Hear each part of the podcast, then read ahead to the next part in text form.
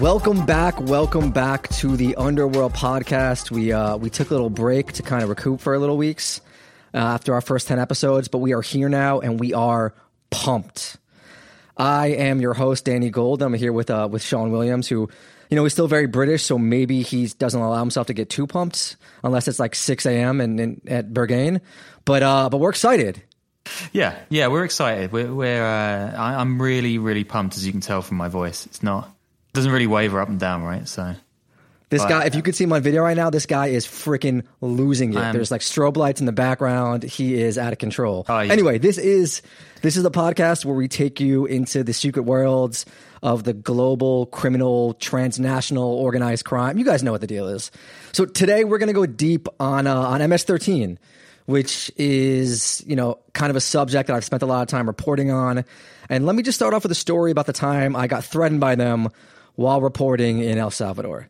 And when I say MS13, I actually I, I mean children, and not even like 12 or 13 year olds. So I think we can all agree are like kind of terrifying. you know, you see a group of you see a group of 13 year olds on the street, like you you know. Yeah. it's going to be scary. So I, I just like yeah, teens, man, the, the worst.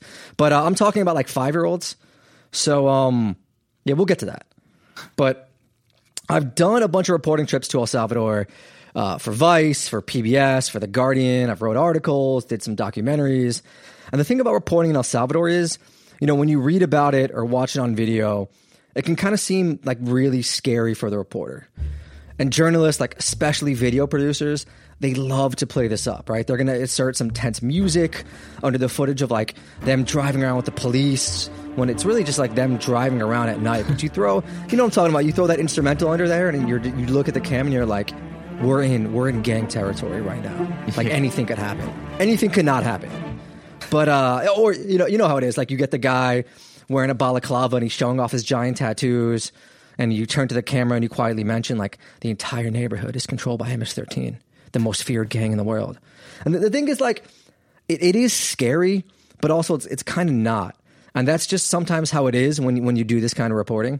yeah, I mean, like you're so focused on the job in these kind of situations, you don't even realize how messed up the situation actually is, right? I mean, if you kind of stop to think like, who the hell are these people who I'm trusting with my life, then you could kind of freak out really quickly. But then, like, who's going to get in trouble? I mean, who's going to go to the problem of like killing a foreign journalist in most of these situations? Like, they're more just annoyed that you're there, or they kind of want to show off, right? So, Yeah, I mean, look, it's not when I'm in the Middle East. Like people are gonna try to could potentially try to kill me. Like it's like they, that's that's what they want to do. You know, I'm like a fucking Jewish kid from Brooklyn, an American journalist. Like you're the prize package. Yeah. In El Salvador, it's like not that. You know, they don't they don't want the attention that killing someone like me, uh, you know, a handsome American journalist is gonna bring.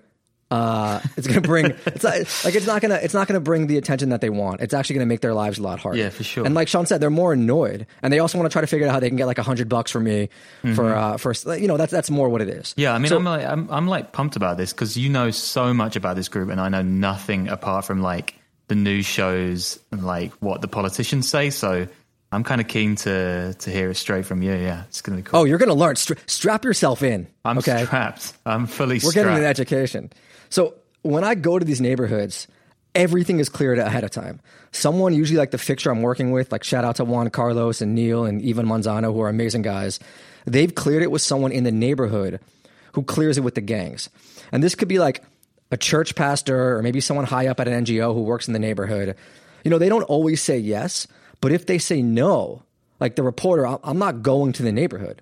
And also, it doesn't always mean that you're in the clear but mostly you're kind of in the clear. But I, you know, I've been working in another gang neighborhood before after getting permission, and a police po- patrol came by on foot. Things got tense, and a gang member told us like, "You have to leave now," and uh, that's when things can get a little interesting, and it, uh, like maybe a little scary. But it's never, it's, it's just never as insane as you make it look on TV. But usually, like I said, if you're a foreign journalist, you're kind of in the clear.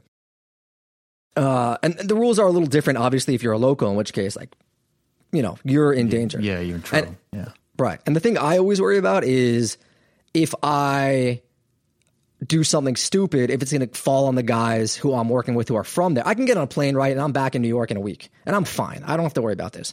But the guys I'm working with down there, something could happen to them. Um, and that's what concerns me. And I've also, dude, I've been out there in a neighborhood where the gang members were like, okay, no pictures. And a journalist working for a very prominent newspaper, a very prominent journalist, like on the drive out, was shooting shady shots from the the the, the car. And like she got called out and they were yelling at her as we drove away. It's not cool, man. Like you're bringing attention on the journalists that are like the people who vouch for us, the the pastor, the other local journalists.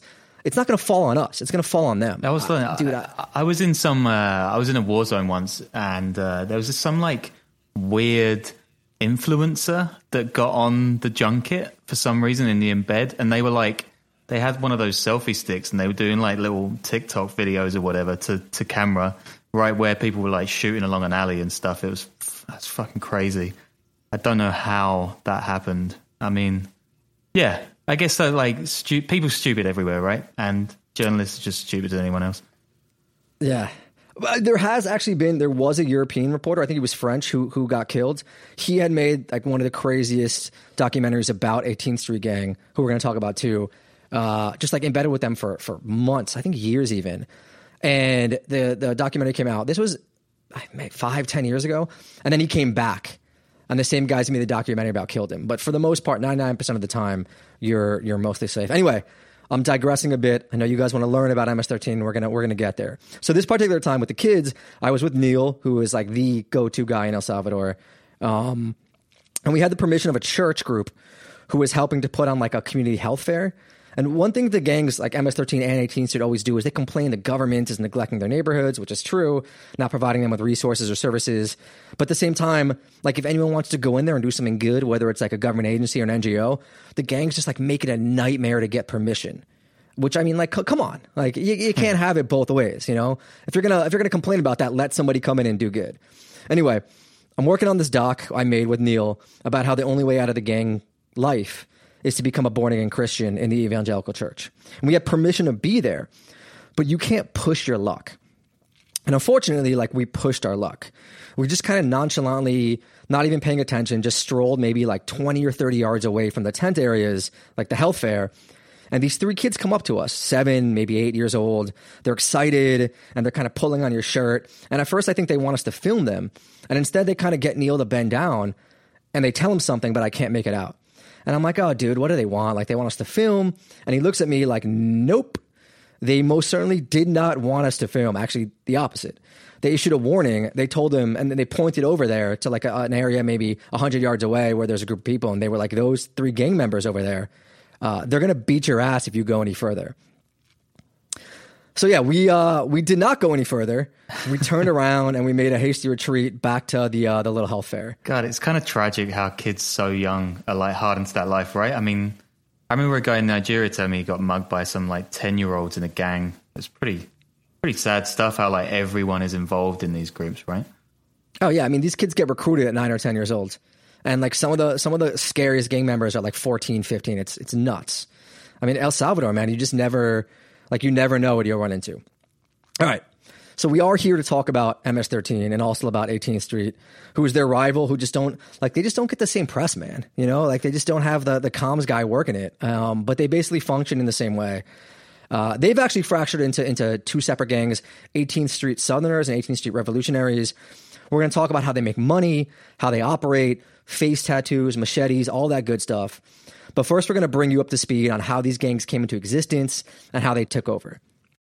And I like this quote from uh, from an Insight Crime paper, which if you guys don't know them, they are like the premier uh, crime reporting group in Latin America.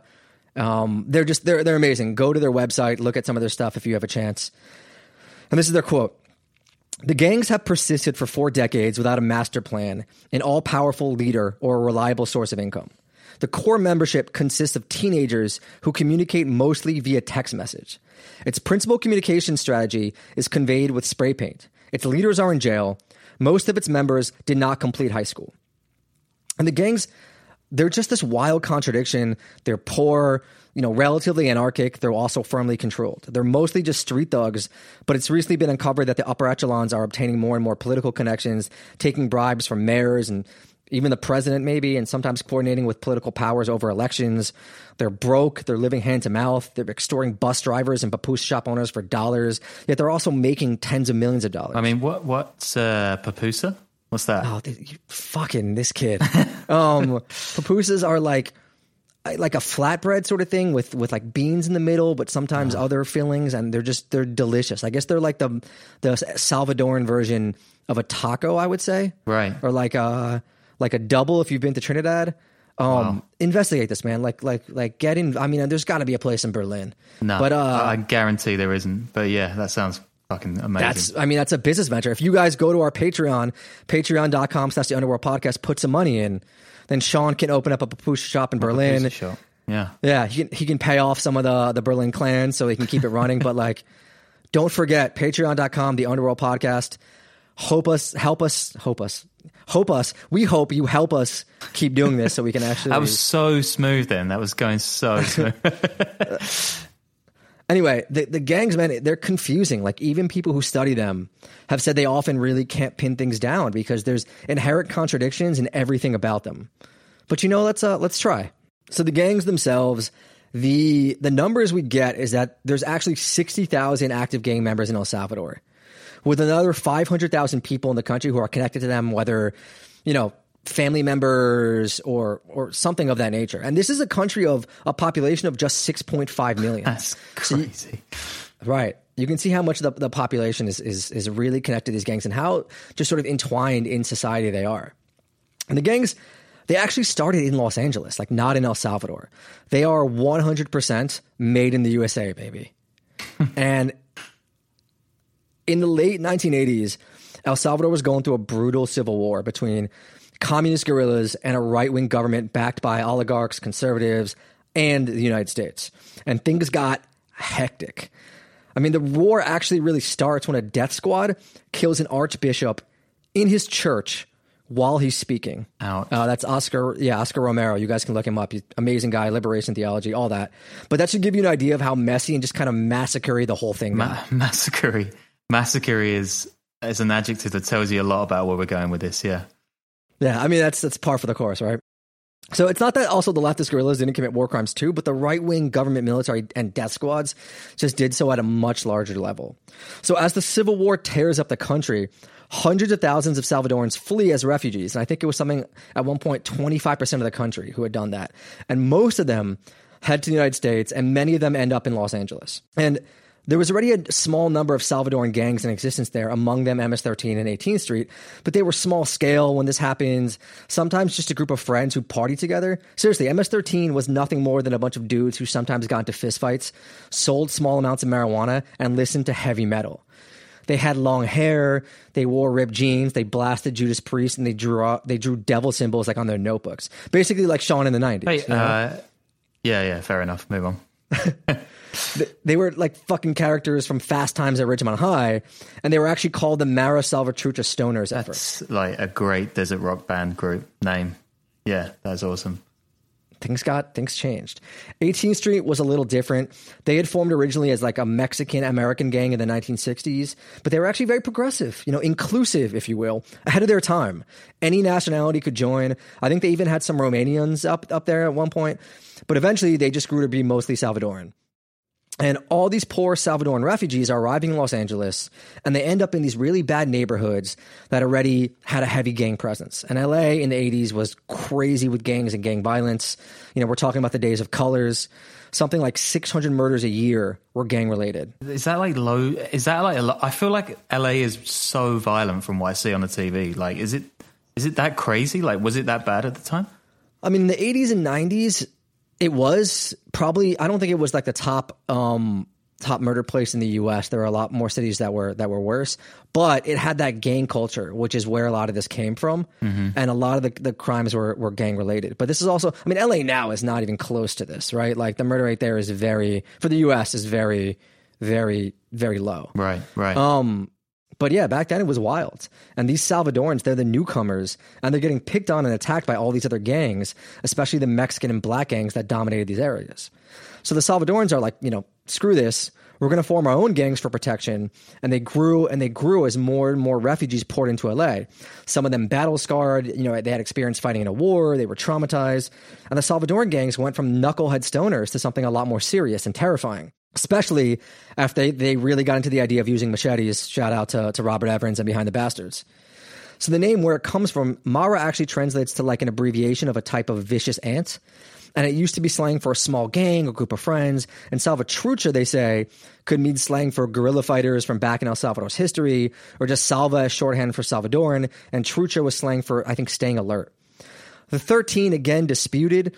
Some say it was cho- chosen because 13 was like this cool evil number. Others as homage to the Mexican mafia, which rules all the Latino gangs in Southern California. MS-13 eventually had to pledge to them in, in like the state at least. And El Salvador these days, people are so scared they no longer say the names of the gangs. They just call MS-13 the letters and 18th Street the numbers. Jesus. I mean, so the, the Mexican cartels, they they're they're running the drugs and they have these like entire scary gangs as their street muscle in CA or something? No, no. Mexican mafia is something different. They're not. They're not a cartel ah. really. They're a prison gang that just got so powerful that they oversaw everything there. So they like if you're a Latino gang in LA, you have to pledge allegiance to the Mexican mafia. And I think there's another gang that rules Northern California. I think is it La Familia? I'm not sure what the exact title is, but um, but yeah. So that's that's California, right? That doesn't apply to New York, some of the East Coast versions of MS-13, or El Salvador, where like they are they are the gang there. Ah, nah, God, I didn't know any of this. It's fascinating. Yeah. And 18th Street, it's a little easier to figure out. It's where the gang was founded, the name at least. It's where the gang was founded in LA. Most people just call them Diez y Ocho, which is Spanish for 18. But these gangs spent the 80s just growing really powerful in LA. They didn't really they didn't really war with each other yet. They kind of operated like kind of cousins do in the same territory, but that would soon change. And this all comes from Steven Dudley's book. Uh, a new book, by the way, that just came out on MS-13. Dudley's the guy who founded InSight Crime. He's probably the foremost expert on MS-13 in the world, and I've used his work uh, a ton in my reporting from there, and also quite a bit in today's show. So the groups coexist, but all this changes in 1989. MS were bigger now, powerful. They're competing for recruits with the 18th Street. And one night, a bunch of MS guys and a clique go to a house party and see a member who had switched allegiance to 18th Street. And this wasn't like now where if that happens, like bodies drop. Things were a little more relaxed. The MS guys are like, fine, but we have to beat you out. And how it works is to get into MS 13 and 18th Street, they had to beat you for 13 seconds to get in, 18th Street, 18 seconds. And that's just how they did it. Um, and now I guess they said to leave, okay, we just got to beat you out for 13 seconds. What's crazy is in later years, in El Salvador, the way to get into the gang, you actually have to kill somebody. And the only way to really get out was to get killed. But that's, you know, another story. So the 18th Street guys are like, all right, go ahead. But things start going haywire. Other fights break out. There's other stories actually that say the fight started over a woman. But all agree what happened next was that the 18th Street guys took a gun, they shot up the party, they killed an MS 13 member, and then boom. We have 30 years in a gang war, tens of thousands dead across half a dozen countries. But also, like, imagine if this was over a woman, like for real, like the modern day Helen of Troy in the slums of LA. That's like some wild butterfly effect theory. Yeah, man. I hope Jordan Peterson's not listening to this episode too. Why is that like a big thing that oh, he's, uh, he's all about? I don't know. This guy, just yeah. I I don't know. I mean, if we start if we start talking about Jordan Peterson, whether it's pro or against, like we will get a lot. I know. Uh, yeah, exactly. I was thinking just that. So I'm going to go anti Jordan Peterson, and just see what flat comes back. Yeah. Let's not. Yeah, we don't want to do. We're going to stay. We're going to stay away from all that stuff. Anyway, we are knee deep in LA history, but like, what about El Salvador? Because that's actually where the gang is really powerful.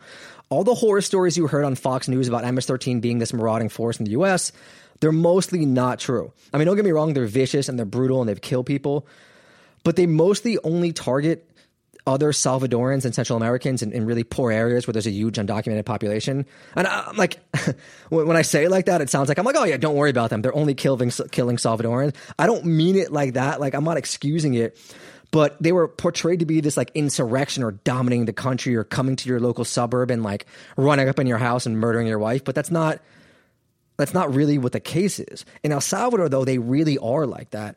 And the people who come here to America, these undocumented people who are getting turned back, who we're deporting, who we shut down on the border, to, like they're the ones running from them. And we just like, it, it's really anger inducing to send, anyway, whatever. We'll get to that. Back to the story. Uh, what happens is in the late 1980s, the U.S. starts deporting gang members arrested for crimes back to El Salvador. It starts really small, but it really ramps up in 1996 when the government passes new laws allowing them to send arrested gang members back for like even more laws that were broken or fractions or, or crimes that were charged. And what happens when you send like a ton of criminals, some of them gang members, back to a country that's been devastated by by a decade long civil war that only ended in 1992, one where there's like a real vacuum of power and weak state institutions. Like they're going to set up shop and they're going to do the only thing they know how to do, which is you know gang, gang, gang. I mean, so the U.S. starts this civil war, starts the gang, then sends the gangsters back to the war zone and refuses to let their victims back in, right? Listen, listen, you limey bastard. Okay, I, I'm I'm not passing judgment. I'm not passing judgment. I'm just I'm just stating the facts. 1776, baby. Okay. um, no, yeah, I, I don't think the U.S. actually started the Civil War. They were involved in funding it um, and fighting it. You had, you know, they're, they're, the Cubans and whoever else funding it on the other side. It was it was part of the Cold War. Yeah, yeah. which you know the U.S. funded a lot of really dirty parties.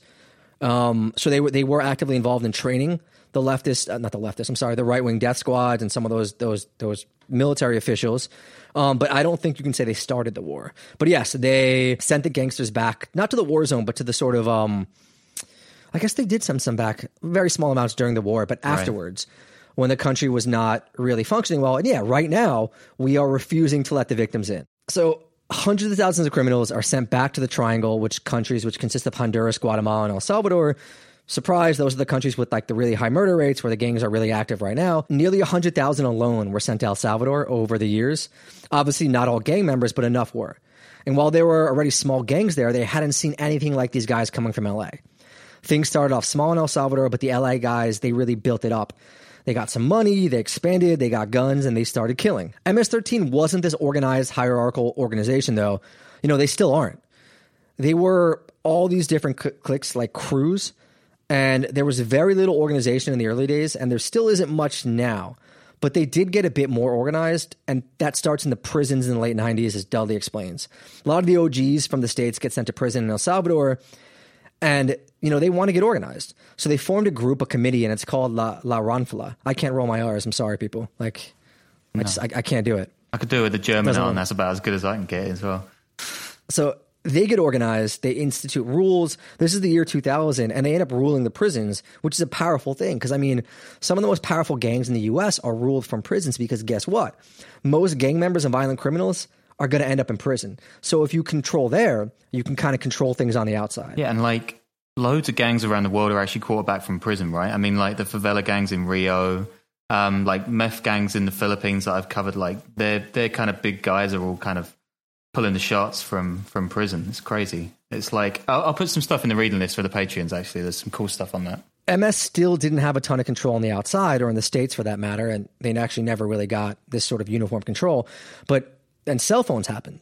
And cell phones led to them controlling everything. I think you know dudley writes about how the first cell phone got into prison in el salvador. It just changed everything. Because back then it was just hard to get messages out to have big meetings to control everything and cell phones changed all of that which i think is something a lot of us don't really think about. What also happens around the mid 2000s early 2000s too is the government has finally had enough in El Salvador. The power vacuum is over. They institute what's called the mano dura or the iron fist policy a super tough, no nonsense approach that is just cracking down on the gangs hardcore, arresting everyone, shooting shit up. A few years later, there was a super Iron Fist policy, and by the tw- by 2015, it was the super super Iron Fist policy. I was going to say that as a bad joke. Cool, all right? No, it's it's legit, man. You can kind of see how things go and like how how they try to deal with things, yeah. and it doesn't really work. Anyway, the police go hard in the poor communities. The prison population skyrockets. Young poor kids get hassled by the cops or see their friends killed by them. They decide to join the gangs, and the gangs grow and grow and grow. Eventually, what we have is a situation like 2015 in El Salvador, the first time I went there, where it's the most violent peacetime country in the world. El Salvador, a country of just over 6 million people, had 6,600 murders in 2015. New York City, with a population of 8.5 million, had approximately 350 murders the same year. Yeah. At one point, there were 30 murders a day some months in El Salvador, which is just wild for the numbers. El Salvador had a murder rate that year of 101. Chicago, which you know we hear all about, has a murder rate of like I think it hovers around 20, maybe 25. Wow, that's crazy. Yeah. That is absolutely Yeah. insane. But the thing is, like, these gangs, they're not the cartels. They're not even close to organized crime. Every time they try to really get organized, like from El Salvador to the States, they fail. They're not bringing in hundreds of millions of dollars. They don't function in the same way. The cartels don't even really trust them to be capable enough to help transport cocaine up through El Salvador because they're so wild and anarchic. They aren't even like they're not special forces soldiers or commandos like like you know like the Sinaloa cartel or or or, or the Zetas or anything like that with AKs. A lot of them are skinny teens just living in poverty. That's the other thing too. You know there are some higher ups getting rich, no doubt, but nobody here is buying these giant crazy mansions or private jets. Most members can barely feed themselves. The level of organization doesn't compare to real organized crime groups either, though they're definitely organized enough to control inside these like com- communities. And in parts of El Salvador, they're basically like a state within a state. Anybody who enters a neighborhood they control, they know the second it happens. Everyone is on these WhatsApp group. Everything is done through WhatsApp too, which is crazy. Everyone is a lookout, an informer, an antenna. Sometimes they call it. From the nine-year-old on the corner to the old lady cooking pupusas, like at her little market stall. I've gone to the markets downtown, like the big markets in San Salvador, to interview people, and nobody will talk to us on camera because there's always somebody watching. And they're organized enough where they can ambush police officers outside their homes and kill them. Though they rarely, it does happen, but they rarely take on well armed officers face to face. This is pretty dystopian, though. I mean, I can't imagine the cops are solving many of those mur- like those thirty murders a day either, right? I mean, they No. are not getting solved. Also, like it's really it's super interesting, right? Because I did a I did a piece recently on how like Telegram and other groups were helping freedom protesters in Belarus and stuff, and then like for every one group of them, there's like a gang or like a terror group or there's like the next day you'll read something about how they're using like encrypted services to kind of just build these crazy tight gang networks all around the world as well. So I guess it goes both ways. It's not even encrypted here. Like a lot of it's on WhatsApp. I mean, there are death squads that operate over text messages and WhatsApp and things like that. What do you reckon their Uh, logo that, is? that that target the gangs. It's definitely a Punisher skull. I, I reckon like every every death squad currently operating in the world, like is, is Punisher Punisher logos. There's probably some like 50 year old assassin that's just sending shit memes all the time. Everyone's telling him to shut up. God, the memes are awful. Um, and th- but these days, when you go to gang neighborhoods in El Salvador, you don't really even see the gang members. Seriously, I think there's this misconception that these guys with face tattoos are posted up on street corners with AKs, but that really couldn't be further from the truth. And it's all from that that like damn Nat Geo documentary from like a ten years ago. People in El Salvador will talk about that documentary and how it just like changed this entire perception and like, oh, the most dangerous gang in the world, which is kind of an exaggeration and all that. But first off, like gang members, they're not really getting those massive tattoos on their face. You know, that practice ended years ago. Because even the gangs realize that, like, if you get a 13 or an 18 painted on your face from your chin to your forehead, like, that's a nice target for a cop or for an enemy, you know? So the leaders told them like to not do that, and they also told them to stop dressing like like hoodlums.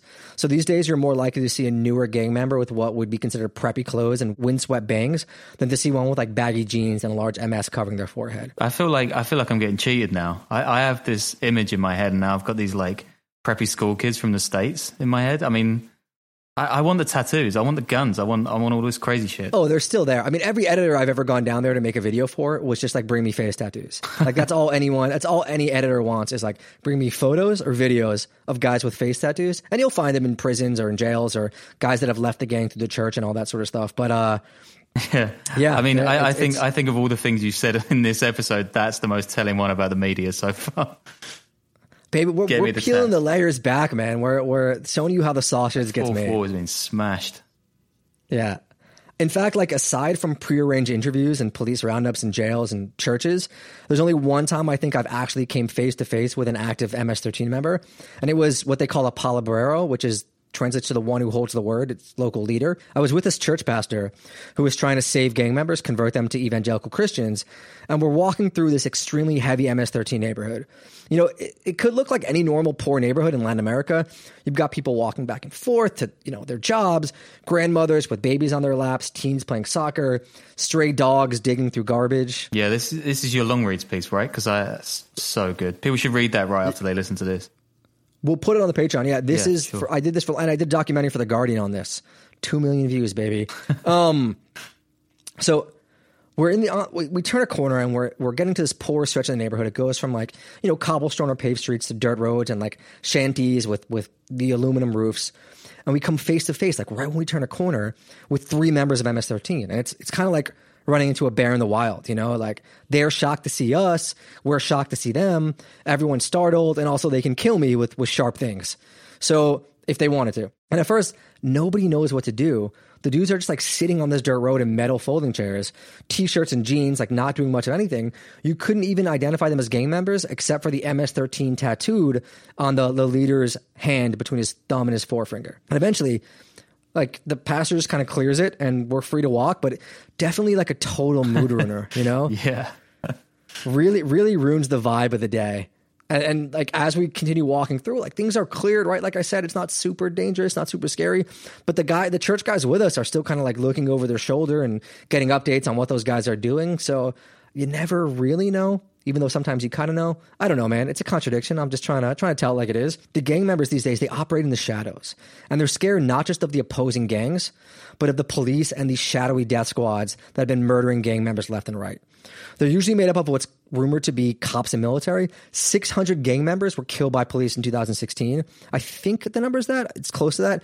Uh, The the gang members also killed a few dozen cops, but it kind of shows you how things are going. Wild. And one thing I also want to point out too is that one of the safer areas to be in El Salvador is a heavily controlled gang neighborhood, right? Things only really get hectic on the outskirts or when gangs are, are cl- coming up in territories against each other. When you're in the middle of a neighborhood that's been like MS-13 for 30 years and that has really expanded and they have full control, it's actually not that dangerous for you. Well, except for MS-13. Whatever. Yeah. You guys get Yeah. it. You know what I'm saying. The crazy thing about these death squads is a lot of people in El Salvador actually support killing the gang members. People hate the gangs. The Iron Fist policies, people support. They have massive popular support. And people, some people, a lot of people support the death squads. And like, I hate to say it, right? I'm not excusing it, but it's understandable in some ways. And let, let me explain that. You know, a lot of, we go down there, and a lot of Salvadoran journalists do, do this too. They talk about, you know, the human rights that are being violated by, by the government uh, in these prisons where they treat them like garbage by the death squads. But the people who live in these neighborhoods, like who have lost family members and get tortured by the gangs, like they want blood. For Salvadorans who've had to live under these like harsh fiefdoms, fiefdoms, fiefdoms, Fiefdoms? Yeah. fiefdoms, like live under these these these these fiefdoms for decades, like who have been terrorized by them, extorted, watched their loved ones get robbed or raped or murdered, who are powerless. I've seen their country torn apart. Like they don't have a lot of sympathy for the perpetrators. To some, the death squads are kind of like this natural progression of where things need to go. Uh, I should also point out that in the poor neighborhoods, too, people are terrified of the police, who also execute non-gang members who they misidentify and generally harass all the young people and assume they're all gang members. So is this thing literally all over the country? Like, are there any places that don't have these gangs in El Salvador? Is the whole place just like a giant battleground, or is it all over the region as well? I mean, that's a good question, man. Like, no, right? It, it- it's in poor neighborhoods, yes, a lot. Middle class neighborhoods, rich neighborhoods, no, they have to have security. It sucks though too, because El Salvador is like a beautiful country, beautiful culture, amazing beaches, and you can go if you're a Westerner, you can go there on vacation, and you won't even have to think about this, right? Maybe you'll see some armed security guards at some nice hotels or whatever, but like it's not gonna it's not gonna get in your way. No MS-13 guy is gonna gonna come after you. Like go there. I mean, the the backpacker communities, the beaches there, It's like the surfing, surfing paradise, incredible. right? Yeah, yeah, yeah. And like you're not in trouble. I mean, I'll give you an example. this is again like a contradiction example. There's there's La Libertad, which is these nice beach areas there, and I went and and um, you're walking on the beaches there, and I, I have a lot of bad tattoos. And uh, if you're if you're in El Salvador and you have tattoos, like you're in trouble because the gangs will come after you. They'll assume something or other. But I'm like, you know, a fucking gringo to the max, and I can walk on the beach with my tattoos with no problem. If you're Salvadoran, it's different. But what's interesting is too is that like there are like MS13 and 18th Street like beach gang who like control the little little like markets on the beach and, and renting the chairs and like you you see these kids on the beach and they're gang members and they're like 12 years old playing in the waves you know wrestling with each other they've got dogs they're playing with and it's wild because they just look like kids and they are kids and like I used to joke about this with Neil because he lives right near there and I was like we could beat up these five kids like no problem but they would come back and murder us with machetes. Yeah. it's just like everything is just such a contradiction. But yeah, they they they control the rackets on the beach. Um, and that's kind of the wrong thing to say, I guess, if I was making the point that you're safe if you go there if you're a foreigner. I don't know, man, but it's it's hard, you know, because I talk about this. I go to story, I go to countries, I report on the worst things about those countries. I could easily do that in New York. I hate that I give the impression that these places are wild. At the same time, you don't want to downplay how scary it is for a lot of these people sure. in these countries when they're dealing with these gangs. Yeah, yeah, yeah, yeah. Yeah, I mean, I'm sure these places are incredible. I've been to Nicaragua and Costa Rica, and they're both unbelievable parts of the world. Like, I don't know, man. It's pretty sad that we have to report on all the crap stuff all the time. Maybe we can do some reports on, uh, like, I don't know, Tibetan mountain hideaways and stuff. That'd be nice.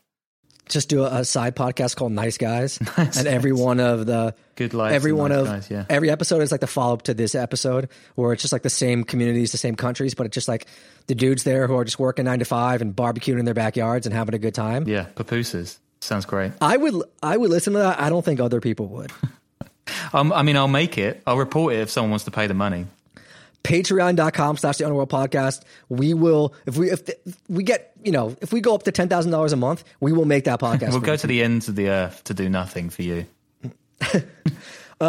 So yeah, who would who would join MS13 or 18 here, right? Everyone knows what they do and who they are. The gang war, it's been going on for like three decades now. The gangs have been operating for basically 40 years. They're multi generational. You have children and grandchildren of gang members joining. But of all the gang members I've interviewed, nearly all follow the sort of typical road towards joining. They come from like broken families or absent parents, poverty stricken neighborhoods few choices for a future, little education. They get hooked on drugs or alcohol pretty early. We're talking like preteen. And then you mix in these feelings of like wanting respect or a way out of poverty, and the gangs, they provide the answer. According to a paper out by Florida International University in 2017, which I think InSight Crime was involved with, Quote, Salvadoran youths keep joining the gangs as a result of problematic families, lack of opportunities, and a heightened perception of the deprivation of social respect and affection in their communities. And like, it's pretty simple, right? Uh, like that, that's, it, it almost sounds like the answer is too obvious. This MS-13 member who turned pastor who I interviewed told me, quote, when you're young, you need someone to listen to you, to respect you. That's what I was looking for. People to fear me and respect me. And he talked about joining the gang as if they were searching for a family or some sort of structure. His parents were drug addicts or absent and he needed something. And, and Dudley, too, says the gangs can be thought of as a social organization more than a criminal organization. But in this paper, some of the gang members answer differently. And, and this is kind of the thing that I see a lot in gangs, whether it's El Salvador or St. Louis. Gang membership is about, quote, the excitement from hanging out with their peers and the development of respect and public recognition. And for lack of a better word, I mean, some join because it's cool and it makes them look cool and like tough. And then once they're in the gang and they're made to feel like the gang is the only thing that matters in life, you know, they get fully indoctrinated into their new family. It's the gang over everything. It's loyalty till death and all that stuff that sounds cliche, but is very, very real. And yeah, in some cases, there are young people who are threatened with death or have their family members threatened with death if they don't join. If you're growing up in a gang controlled neighborhood, there is a decent chance you won't have an option or your other options will be flee or die. Yeah, I mean, it sounds like a terror organization. I mean, like it, it, it's just like unsurprising that young guys would get involved in these kind of things, right? You could work in a factory making peanuts, like living your life out and never get anywhere, or you could have some fun. You could probably take a bunch of drugs and alcohol and like go to parties and just be involved in these gangs. I mean, it's like what's what's there to lose, really? I mean, I've had people tell me, not in El Salvador, but in St. Louis, like they join gang like to get girls. Yeah, you know and like it's it's just the truth but uh the terrorism thing is interesting because in 2015 when i went to make this this documentary for vice they were actually trying to classify the gangs as terrorist organizations even though they have no ideology um and anything like that so that they could charge any gang member with like being a member of a terrorist group Huh, yeah. which is crazy yeah, yeah. and and this guy Raul Mijango, who was famous for helping negotiate this truce that we'll talk about, um, he was like, if that's true, then El Salvador has the biggest gay, like terrorist population in the world. Yes, Which I don't know if that's. I mean, I don't know if he's done the numbers in Iraq or Syria, but yeah, I mean, it's pretty wild. Yeah, yeah. I mean, it's like that, that Victor Bout episode we did, right? And they, they pinned him down on terror charges because he was trying to sell guns to like a fake FARC leader or something in Thailand. I mean, it's like they're going to. I mean, that's a little that's a bit, little different than some like Salvadoran teenager extorting bus drivers. true. You know, true. this guy will always always with the Victor Bout defense. I know, right? God, I'm obsessed with Victor. Bout, come on the pod, come on the podcast. Yeah, please, please. Or, or hit up that hit up that one thousand dollar a month Patreon. We, we got you, buddy. Sean will Sean will sing your praises to the world. I already am. Damn, what am I getting next? So one one wild story about like how their family and stuff. I met this pastor who was MS13, and his son was actually had been in 18th Street because he had grown up away from his dad. Kind of hated his dad because his dad had been like a, an alcoholic asshole. And 18th Street was who controlled his neighborhood. So at one point, like when he was in the gang, he was on Facebook threatening his other family members because they were MS13. Jeez, rough. Yeah, it's that wild, rough. Yeah. brain the brainwashing that goes on. And another question people usually ask about MS-13 and 18th Street is like, how do they make their money? Because people tend to assume that they're drug traffickers, they're big time dealers, and they function like the cartels, but they're definitely not. Most of the gang's money it comes from extortion. They call it the rent in El Salvador. They extort nearly like every business, every market stall, every taxi driver. It actually started with the buses and went from there. Everyone pays or they get killed. And even some of the bigger international corporations that operate in El Salvador, you know, they're paying they're paying extortion money. Even the old women selling bread at the market can only be a dollar. But if you have tens of thousands of dollar of people giving you a few dollars a week, like it's not a bad way to earn. And it all actually started with the buses and the bus drivers. And even now, when the gangs want to prove a point, like to the government or to the newspapers, they shut down the buses or they do something heinous, like kill a bunch of bus drivers or random people on a bus or set it on fire. Like being a bus driver in El Salvador sucks. Yeah, I mean, this is not doing their ideas that they're just doing this because the government's forgot about them any favors, right? I mean, if you're like, if you're shaking down the old lady down the road that sells bread for a few for a few bucks, then you're not exactly like the Robin Hood of the neighborhood. Yeah, their whole well, we'll get to that, but their whole like I'm the voice of the oppressed thing. Yeah. Like, no, you're the oppressor. Yeah, for sure. I mean, they they also to make money, they also steal. They do low level street dealing, ro- you know, robberies or usual criminal shit. Cartels have thought about working with them to transport shipments up to El Salvador, but I think they've done it a few times. But they generally find these gangs too anarchic and generally too risky and irresponsible to work with. And now they've also moved into making deals with politicians, bigger money deals, and they figured out how to get involved in politics a little while ago. And that's bad, bad news. And that kind of started with this truce I mentioned, the truce of 2012, which is still controversial today in El Salvador. Basically, the government made a deal with the gangs to ease up on some things, especially when it came to prison treatment, and the gangs stopped murdering so many people. The murder rates fell a lot, though disappearances went up, and some people thought you know, the truce could be a new way forward, that the cycle of violence in response to violence could be broken. Other people said that the truce actually empowered the gangs, made them legitimate, gave them time to recruit and build up their forces and expand, and they actually killed a lot of people, they just disappeared them. The truce began to fall apart in like May of 2013, middle of 2013, when this new justice minister, I think, or interior minister, kind of let it fall by the wayside a bit. And by 2015, it was completely over after they transferred these top gang leaders to a brutal maximum security prison where they had no contact and where they kind of got tortured, and that's when things really went haywire and the murder rates went through the Yeah, I mean, this is like this is this is like really sounding like a terror group now, right? This is sounding like the Shabab and Hezbollah, like the the kinds of deals that these governments have done with these groups because they got so big and out of control. I mean, this is like sounds similar to me, like that kind of world. You know, when I first went down there, it was during this time, and I met up with this guy Santiago, who was a regional leader of 18th Street, and he's kind of a media darling. Uh, I think I think the New Yorker, or the New York Times, did like a big profile of him a couple years later and made framed it like it was some exclusive interview. But I think a lot of journalists who go down there end up talking to Santiago because he's extremely articulate and probably the smartest gang member you'll meet. Um, and to meet him, you know, you arrange with you arrange with the shady go between. We parked on the side of the road and just kind of walked down this hill to this little barrio, uh, little hillside slum, and the dude is just waiting in this house for you. And these guys, a lot of them, they're not super intimidating at first. They're like five foot two, 120 pounds, wearing dad jeans.